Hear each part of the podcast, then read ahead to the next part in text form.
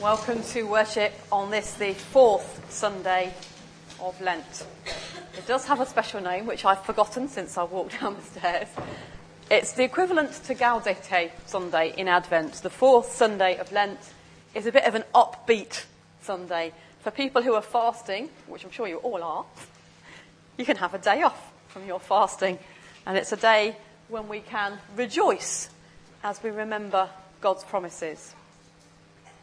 It's also the day on which many churches focus on mothers. The Mothering Sunday when, well, originally people went to their mother church and then it turned into Mother's Day. And that is reflected in the prayer we have for this morning. God, our mother, you hold our life within you.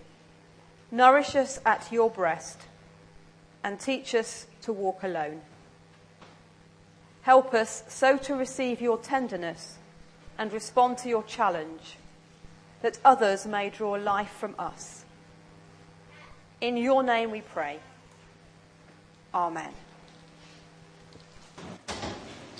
Today's first reading is from Deuteronomy chapter 6, verses 4 to 9, page 177.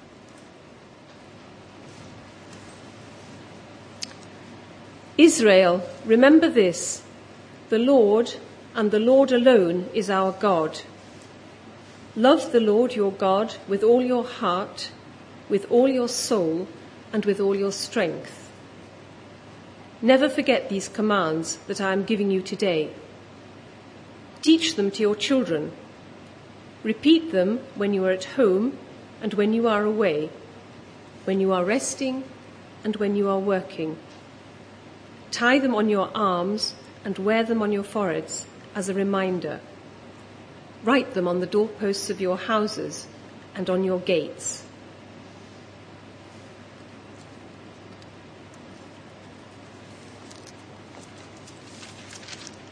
The second reading is um, in Matthew chapter 18, verses 1 to 7.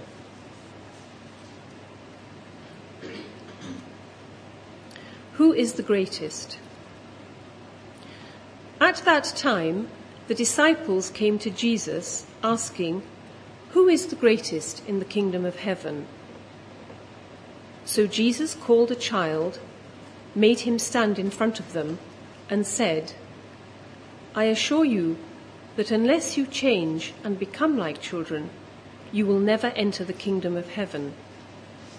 The greatest in the kingdom of heaven is the one who humbles himself and becomes like this child. And whoever welcomes in my name one such child as this welcomes me.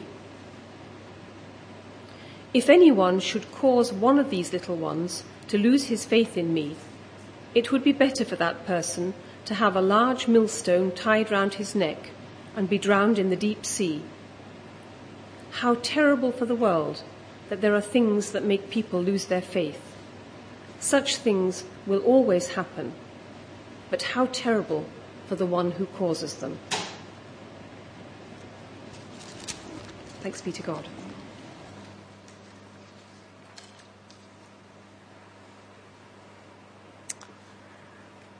If you go around in England anyway, it may be true in Scotland, though I've not noticed it yet, and you see Victorian primary schools very often on the wall outside, especially if it's a Church of England primary school, you will either see it says Proverbs 22:6, just that, or it says train up a child in the way they should go, and when they are older, they will not depart from it.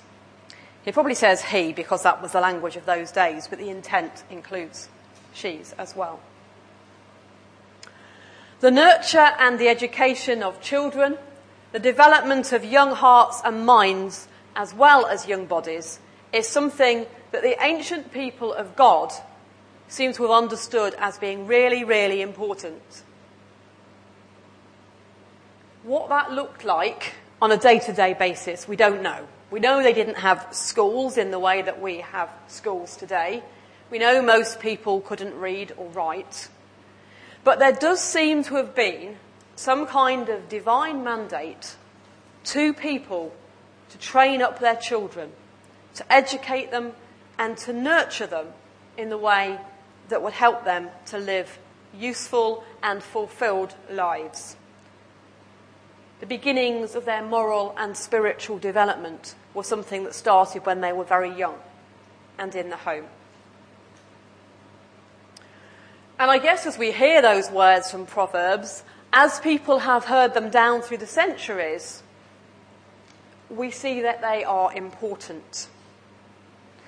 What it might have meant in the 15th century or the 10th century, I don't know.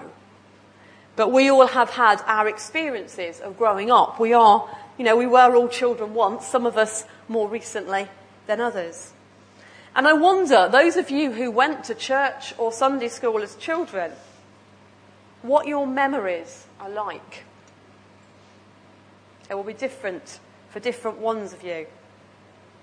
And what will our children remember in years to come when their time in our Sunday school, their time of playing fairies up on the mezzanine, their times of playing space games up on the mezzanine, when that's all long past, how will they think about how church was?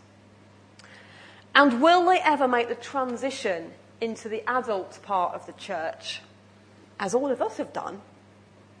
Or will they just drift away?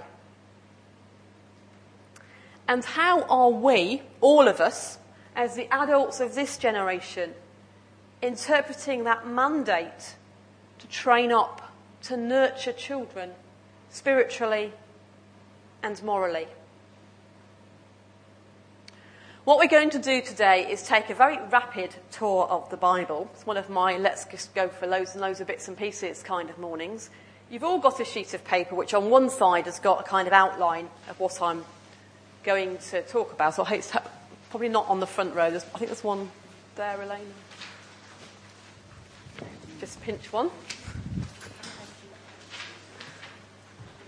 You don't need to follow it, but it's just something you can take away and, and mull over at home um, just to think about this a little bit more.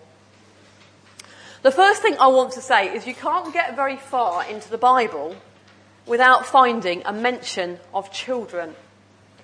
Right from Genesis, where the first humans are told to populate the earth, as we thought about last week, it seems that there are endless re- references to children and to the begetting of children. Lots and lots of stories about babies, a fair few about children, and several about youths. So I wonder if you think who your great heroes were when you were children, and, you, and if your Sunday school was anything like mine, you got lots of stories about boys mostly in the Bible, but heroes in the Bible. Moses, Samuel, and David, we meet all of them when they are children or youths? Or what about Naaman's wife's maid, the little girl? Or the boy who offered his picnic to Jesus? Or the one that used to amuse me when I was a teenager, the story of Eutychus who fell asleep listening to Paul go on and on and on and on. I think as a teenager, listening to very dull sermons, I had a lot of empathy with Eutychus, so thankfully I never fell out of a window. And then there are the hearing miracles of Jesus, which include quite a few of children. A synagogue leader's 12 year old daughter, the daughter of a foreign woman who dared to challenge Jesus when he said he'd only come for his own people. And then the, the child or servant of the Roman centurion. And even the first letter to Timothy, one of my favourite little bits of scripture from when I was a teenager. Don't let anyone make fun of you just because you're young. Set an example for the others in what you say and do by your love, your faith, and your purity. It seems to me that there can be no doubt whatsoever that children are as important in God's eyes as adults. As important, not less important and not more important. equally important. Whether that equality is evident in churches in general and our church in particular is something that people perhaps want to think about. Some places, and some of us may remember it, times when you were expected as a child to sit through very long, very boring books in language you can't understand. Sometimes I can remember when I was in the Brownies, we used to have brownie parades, and we used to go to the parish church and get given three hymn books. And at the age of seven and not very much able to read, I didn't even know which one to open, never mind where to go with it. What kind of message does that send to our children? And it's something I try to think about with some of the songs and things that we use here. Or there are, and this is a terrible indictment on the churches, churches who still send out their Sunday school to dingy rooms to draw pictures on the back of green line computer paper. Do you remember green line computer paper? It's an awfully long time since it went out, but I know a church that still has a big stack of it, and that's what the Sunday school still use to draw on. At the same time, if every Sunday and everything we do is aimed at the youngest child and is noisy and chaotic, nobody, from the oldest down to the youngest, is able to experience the awe and mystery of worship so there's a kind of a challenge here to find the right balance. And there aren't quick answers, and there isn't a one size fits all because every church is unique. At home and at school, one of the things children have to learn is that they're not the centre of the universe. They're important and they're valued for who they are, but the world doesn't revolve around them. I can actually hear my mum saying that to me, even as I say it. The world doesn't revolve around you, you know. And it's true also in churches. The church doesn't revolve around the children, and neither does it revolve around the adults. It's actually a place for all of us. Parents have to learn that children are messy and unpredictable. Most people here have been parents, not everybody, but a lot of people here have been parents. And an awful lot of people who aren't parents have worked with children or do work with children. And we all know that you plan something and then they mess it up. That's a reality that we have to accept in church. But also, our children learn from us that sometimes you have to stop playing and, and eat your dinner or stop wriggling and be quiet. So, very important. Children are a very important part of the story of God's people, every bit as important as the adults. Secondly, children need to be nurtured. The reading we heard from Deuteronomy is very often used in services of infant blessing. And what I love about that reading is it's very spiritual, but it's also very homely, very down to earth. It seems to me to recognise that children aren't just going to soak up an understanding of the heritage of their faith. To some extent, they will, because children are amazing at soaking up atmosphere. But actually, they need a bit more than that of course, the little ones have an amazing spirituality. The, the, posters and the work they produce show us that. They understand lots intuitively about the nature of God. But still, they do need to learn what it means to live as people who believe in God and follow Jesus. And so the ancient Israelites were told that this is something they should do very naturally. When you're at home, talk about your faith. When you're on a journey, talk about the commands of God. In the morning, at night, over the dinner table, talk about your faith, about God, about the things you believe, in the way you would talk about anything else in your life. Not in a heavy way, not in a teaching way, but just the same as you would enjoy a picnic and talk about what you can see. Or just the same as you would talk about your day out at the seaside. Talk about your faith. Nurture of children then begins in the home, modelled by the parents, lived out in daily life. But it carries on in the community of faith.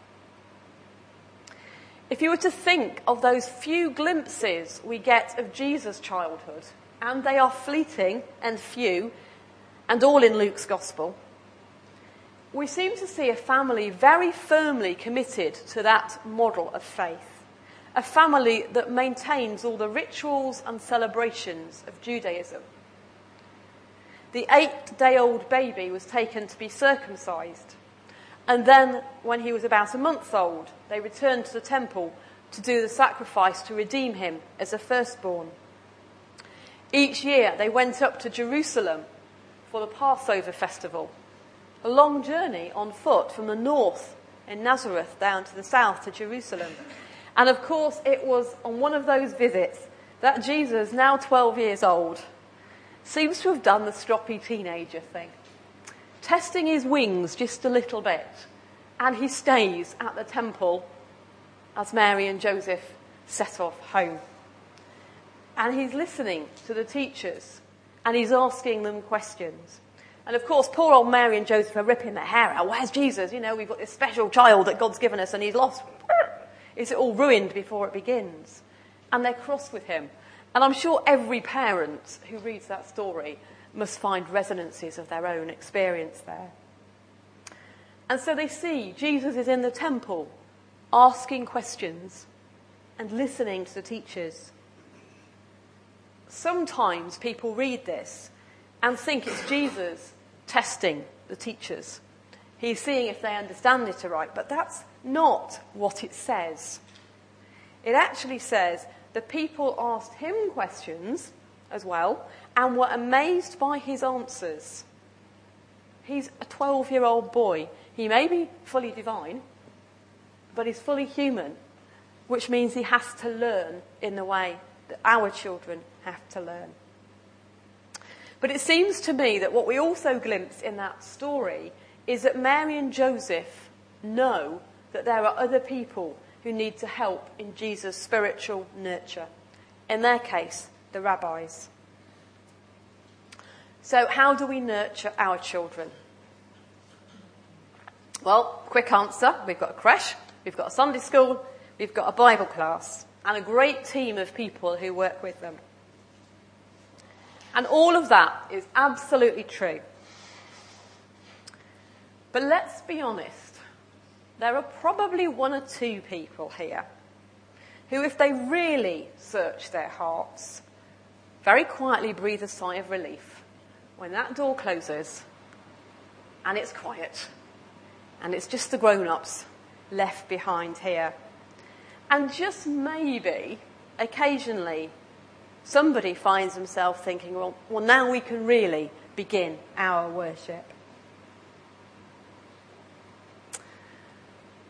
One of the things over the years that has haunted me and challenged my thinking is that very often in churches, children and young people are sent out to the least attractive and worst equipped parts of a church building to do their stuff whilst the adults would say, in most churches, in a lovely sanctuary with lovely wooden pews or lovely chairs and all the latest whatever, it's all there in the church, but send the children out, out the way.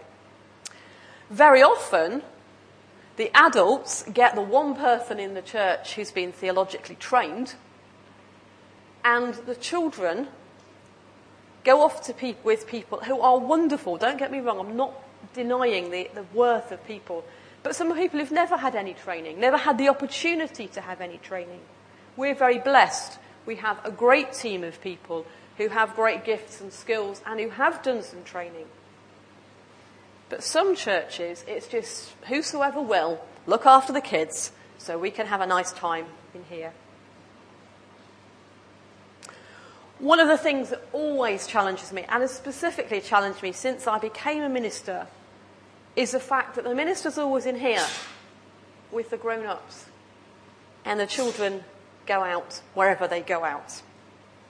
And one of the things I said nearly a year ago when I came to meet you to see if we were right for each other was I wanted sometimes to work out there, not in here. And I stand by that, though it hasn't happened yet. And Sunday school rightly are getting just a bit twitchy and thinking, is she ever going to actually do this? Was it all talk? But it seems to me really important, and it seems to me modelled in Scripture, that our children have some of the minister's time. Jesus went and sat with the rabbis to learn. Why does our minister not sometimes go and sit with our children to share? Children are very important in the story, and children need to be nurtured. Children grow up. We saw that in Jesus. He grew up, he became a man, and he had to make the transition into adulthood with all that meant. But it's one of the challenges for us and for all churches is how do we make that transition possible? Sunday school and Bible class are lovely places to be. You get to paint and colour and draw. And if you're a bit older, you get to discuss. And then suddenly, when you get to about 16, 17, 18, you get into church and you listen to me talk for 20 minutes, which is a bit of a shock to the system. How do we help our children and young people make that transition? And how do we make adult worship something that is meaningful for us, but accessible to people who've grown up and learned in a very different culture? When I was at school, you sat in rows and you shut up and you did it out of the book and you copied it down from the blackboard. It's not how it works nowadays. It's very different. And we sometimes are playing catch up in churches because we're still the person at the front talking, which isn't how a whole generation grows up. Big challenges. Don't have the answers to offer you, but things for us all to think about. But what about us as adult children of God? Because we are God's children just as much as our children and young people. Grown ups who are children of God. And this really links into that little passage we heard from Matthew's Gospel, or part of it. There is an enormous difference between being childish and, about, and being childlike. And I think sometimes, inadvertently, we mix up the two of those. Somebody behaves in a childlike manner, and perhaps we think it's childish. Or we're a little bit embarrassed about doing action songs because they're for the children, really, aren't they? Well, maybe. The Apostle Paul, in his very famous hymn to love, says, When I was a child, my speech, feelings, and thinking were those of a child. Now that I'm an adult, I have no more use for childish ways. And of course, he's right. We need to leave behind childishness. That's part of maturing. But I think there's a danger that we can become a little bit too mature, a little bit too sensible, a little bit too staid. Dare I say it, a little bit too boring. Because we lose some of what is amazing and wonderful about childhood about the things that make children so incredibly special. Sometimes we need to rediscover our inner child. Not just the one who, as the hymn we will, might be singing, I'm not sure. No, we're not today. There's a hymn that says, Take the little child in me scared of growing old. And we all know that that child exists within us. But hopefully there's more than a scared child living inside of us. Hopefully, the child in us is one who loves learning new things, who enjoys finding out things, who can be excited and inspired by things. Children ask brilliant questions, don't they? I got asked yesterday where Millie the Mole goes to sleep. She normally lives in the church, in my drawer, but don't tell the children. But you know, they ask these amazing questions and they're good. But do we ask questions or have we kind of grown out of that? Children make mistakes. And that's fine. You know, that's what happens. And we expect children to make mistakes. But do we allow ourselves to make mistakes? Or do we beat up ourselves or each other because something goes wrong? You don't have an intimation sheet today. That's because I made a mistake. It happens. We have to allow ourselves to make mistakes and learn through them. Children believe and trust in a God who is invisible and who is holy, but who delights in them. And sometimes we do well to remember that. One day, Jesus' followers were being incredibly grown up and self important. So they're saying, well, you know, who's going to be more important? Is it going to be Andrew? Is it going to be John? Is it going to be Peter? Is it going to be Judas? Who's going to be the most important? And Jesus just looked around and found a child and stood the child in the middle of them and said, That's what you need to be like. If you want to be in my kingdom, be like a child. And we know that and we love that bit. And then he goes on to say some stuff which is really quite terrifying about the perils of hindering or harming children in their faith development. It talks about somebody having a millstone put around their neck and being drowned in the sea. Now, if you were a first century Jew, the worst possible death you could imagine would be to drown. They were terrified of the sea sea was con- associated with chaos and, and all things bad. So fishermen were pretty brave kind of guys, but they were still scared of drowning.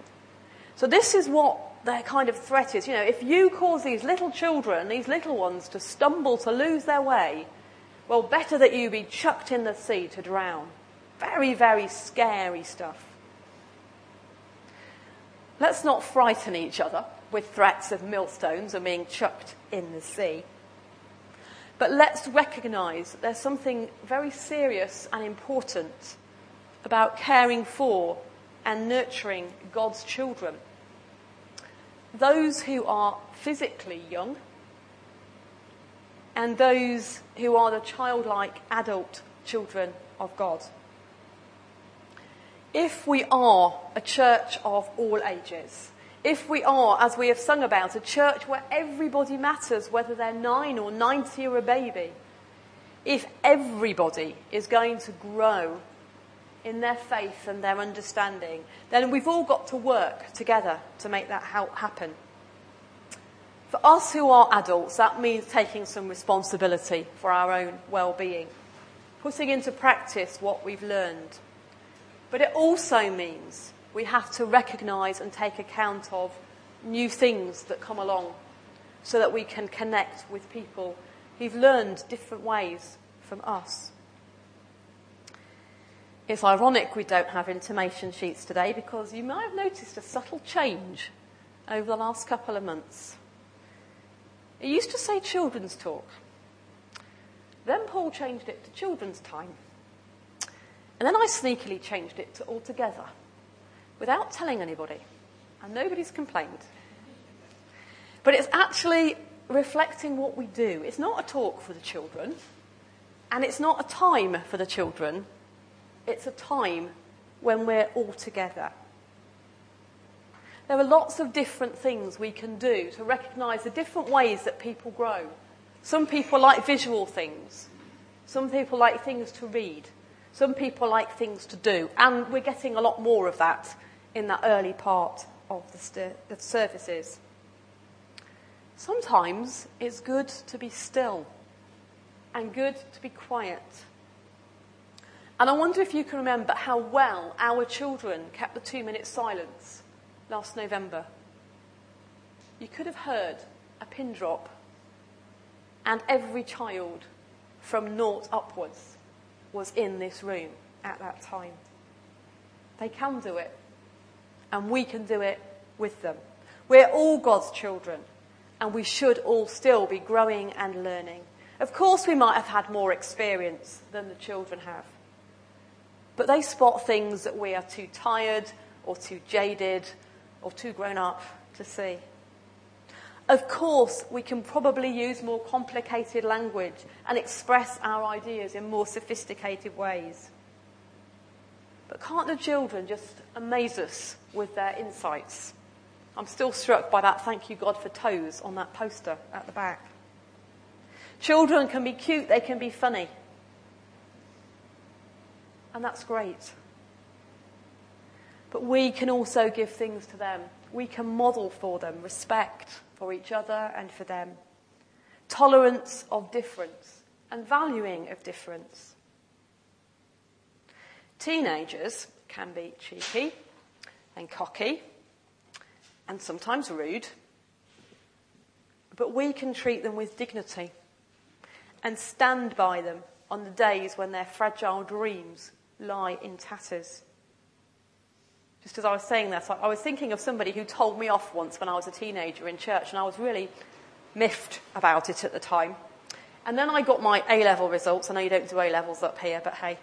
And they weren't what I hoped for. And that same person supported me in that time. There is something about, you know, we, we help our teenagers to deal with their not so nice parts, and we support them as well. We are all in it together. Train up a child, says the writer of Proverbs, and when they're old, they won't depart from what they've learned. As I look around this morning, I just wonder who are the people who shaped us to be the folk we are today? Who are the Sunday school teachers, the school teachers, the guiders, the BB leaders, whoever it is, who made us who we are and helped us to discover our place in this community, the community of God's people. And how is it that we, through our example and our love, can shape the next generation?